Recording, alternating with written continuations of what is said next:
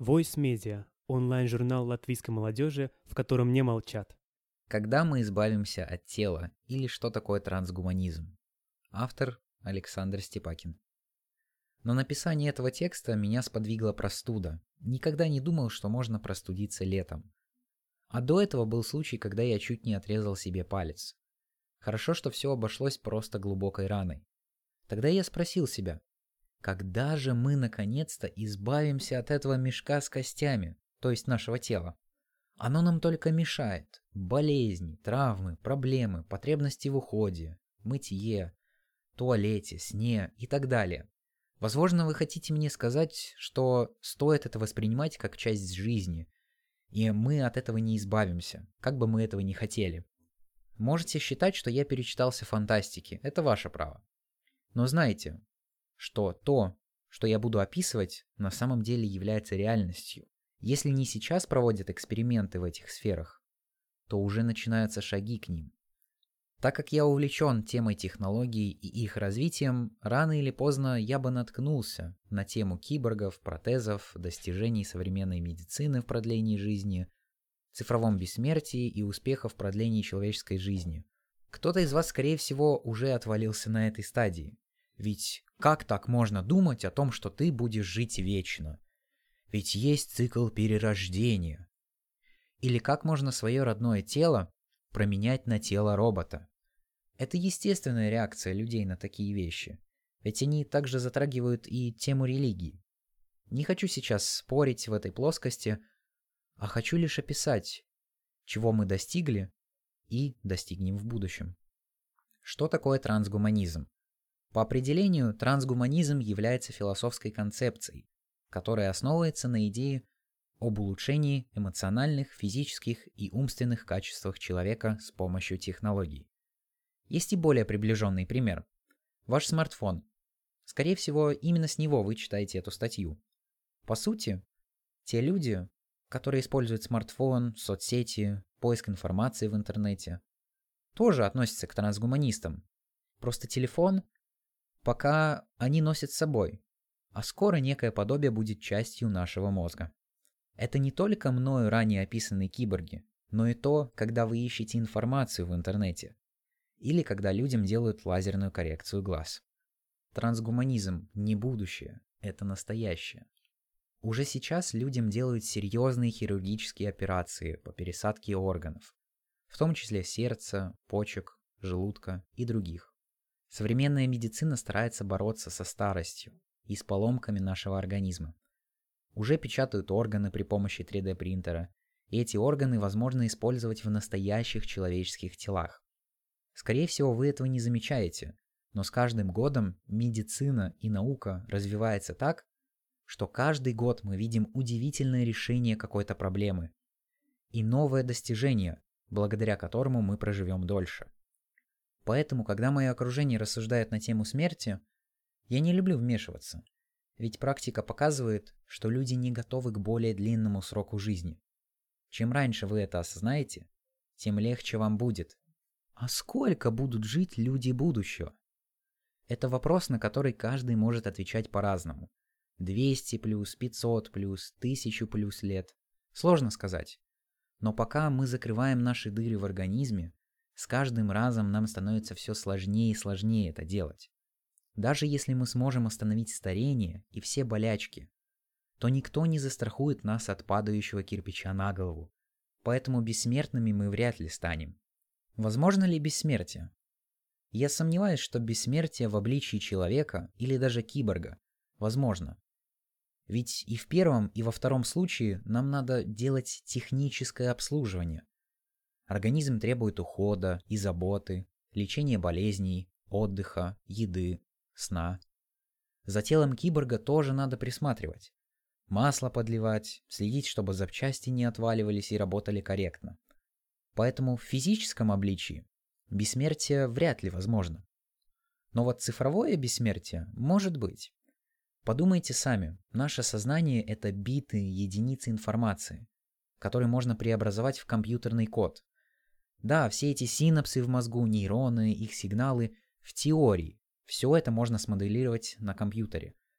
Например, уже сейчас смогли смоделировать мозг червя. Но для этого нужно огромное количество вычислительной мощности, которой у нас пока нет. Но с бешеным темпом развития технологий я не думаю, что нам придется долго ждать этого момента.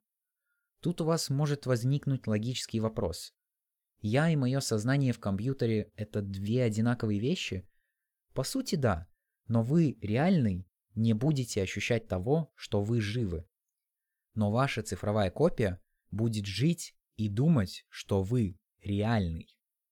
Среди людей здесь возникают споры, но я изложил свою личную точку зрения. Цифровое бессмертие, как по мне, позволит информации о вас жить вечно, но не вам самим. Да и подумайте сами, нужна ли вам настолько эта вечная жизнь? Не заскучаете ли вы? Улучшение тела и киборги. Вернемся на шаг назад. Сегодня довольно большое количество людей страдает из-за поврежденных конечностей или их отсутствия. Я порезал палец и не смог одним пальцем пользоваться неделю. Не представляю, каково это людям без руки, ноги или без обеих конечностей. Или вообще только с туловищем. Никому не хочу такого пожелать. Но сейчас разрабатываются протезы, которые смогли бы заменить и даже улучшить конечности. Есть специальные приборы, которые имплантируют человеку в локоть, чтобы он смог играть на барабанах, так как не может человек. Или когда используют в качестве эксперимента инвалида, у которого нет ног, для тестирования биомеханической ноги. В итоге оказывается, что он может лазать по скалам лучше и быстрее, чем человек с обычными ногами. Те же экзоскелеты сейчас активно используются в заводах разных автомобильных фирм для того, чтобы работники смогли подымать больше груза и не пораниться. Но тех счастливчиков с протезами очень мало, и большинство все еще инвалиды. Такие протезы сейчас очень дорогие и не настолько распространены, но с развитием технологий и удешевлением процесса они станут доступнее. И здесь уже заходит разговор о том, чтобы обычный человек мог улучшить свои физические показатели. А почему бы и нет? Первым делом это сделают богачи, но потом это распространится на большинство жителей. Ведь люди смогут работать и передвигаться более эффективно. Зайдем еще дальше. А что насчет искусственного интеллекта? Рано или поздно он дойдет до человеческого уровня. Сейчас он может решать только очень узкий круг задач. И пока это лишь некое подобие робота, который способен выполнять только одну задачу Правильнее его сейчас называть машинным обучением или нейросетью. Но исследования в сфере мозга происходят, и вместе с тем развивается наше понятие о человеческом сознании. Вопрос искусственного интеллекта очень сложен, но все эксперты сходятся во мнении, что надо создавать дружественный искусственный интеллект, который не захочет уничтожить человека или перевыполнить свою задачу. А лучший способ, как это сделать, слияние человеческого сознания и искусственного интеллекта. Стартап Илона Маска Neuralink работает над этим. Правда, до слияния им еще далеко, но поверьте мне, это случится до конца этого века. А что если я не доживу? Здесь может возникнуть резонный вопрос у старшего поколения или просто у тех, кто сомневается, что они доживут еще 30-50 лет. А что, если я не дождусь и не доживу до этого времени? Я просто не дождусь и помру, и все. Пропущу все эти ваши достижения. В таком случае вы можете себя застраховать при помощи крионики. Это стоит огромных денег, но иначе никак. Крионические компании занимаются замораживанием человеческого тела в специальной жидкости, чтобы в будущем, используя новые технологии, их разморозить и продлить их жизнь. Своеобразное путешествие во времени. Вы можете заплатить, и когда вы умрете, вас заберут и не похоронят, а заморозят в криокамере. Неизвестно, смогут ли вас потом разморозить. Здесь даже трансгуманисты между собой спорят. Кто-то считает, что это возможно, ведь животных уже размораживали. Кто-то не верит, что это сработает на человеке. Хотя бывало несколько реальных случаев, когда человек попадал в холодную воду и замораживался. И как бы умирал но потом его воскрешали, и он оживал. Крионику можно воспринимать как билет на второй шанс. Если им не воспользоваться, то вы умрете. А если воспользоваться, то некая вероятность того, что вы будете жить дальше, все-таки существует. К чему это все? Я просто хотел поделиться этими знаниями и размышлениями по теме трансгуманизма. Надеюсь, теперь в мире стало хоть на одного человека больше, который верит в то, что трансгуманисты работают во благо. Настанут те времена, когда мы будем жить в этаком киберпанке, со своими телами киборгов, и будем вспоминать, каково это было иметь мешок с костями. Будем смеяться над теми, кто все еще живет с ним, и будем радоваться, что больше мы не сможем порезать себе палец, ведь наша рука и так может превратиться в нож, когда это будет необходимо. А пока советую вам оставаться в живых. Статью озвучил Александр Степакин. Если вам интересно следить за новинками нашего онлайн-журнала Voice, то подписывайтесь на наш Инстаграм и Телеграм. Все ссылочки есть в описании.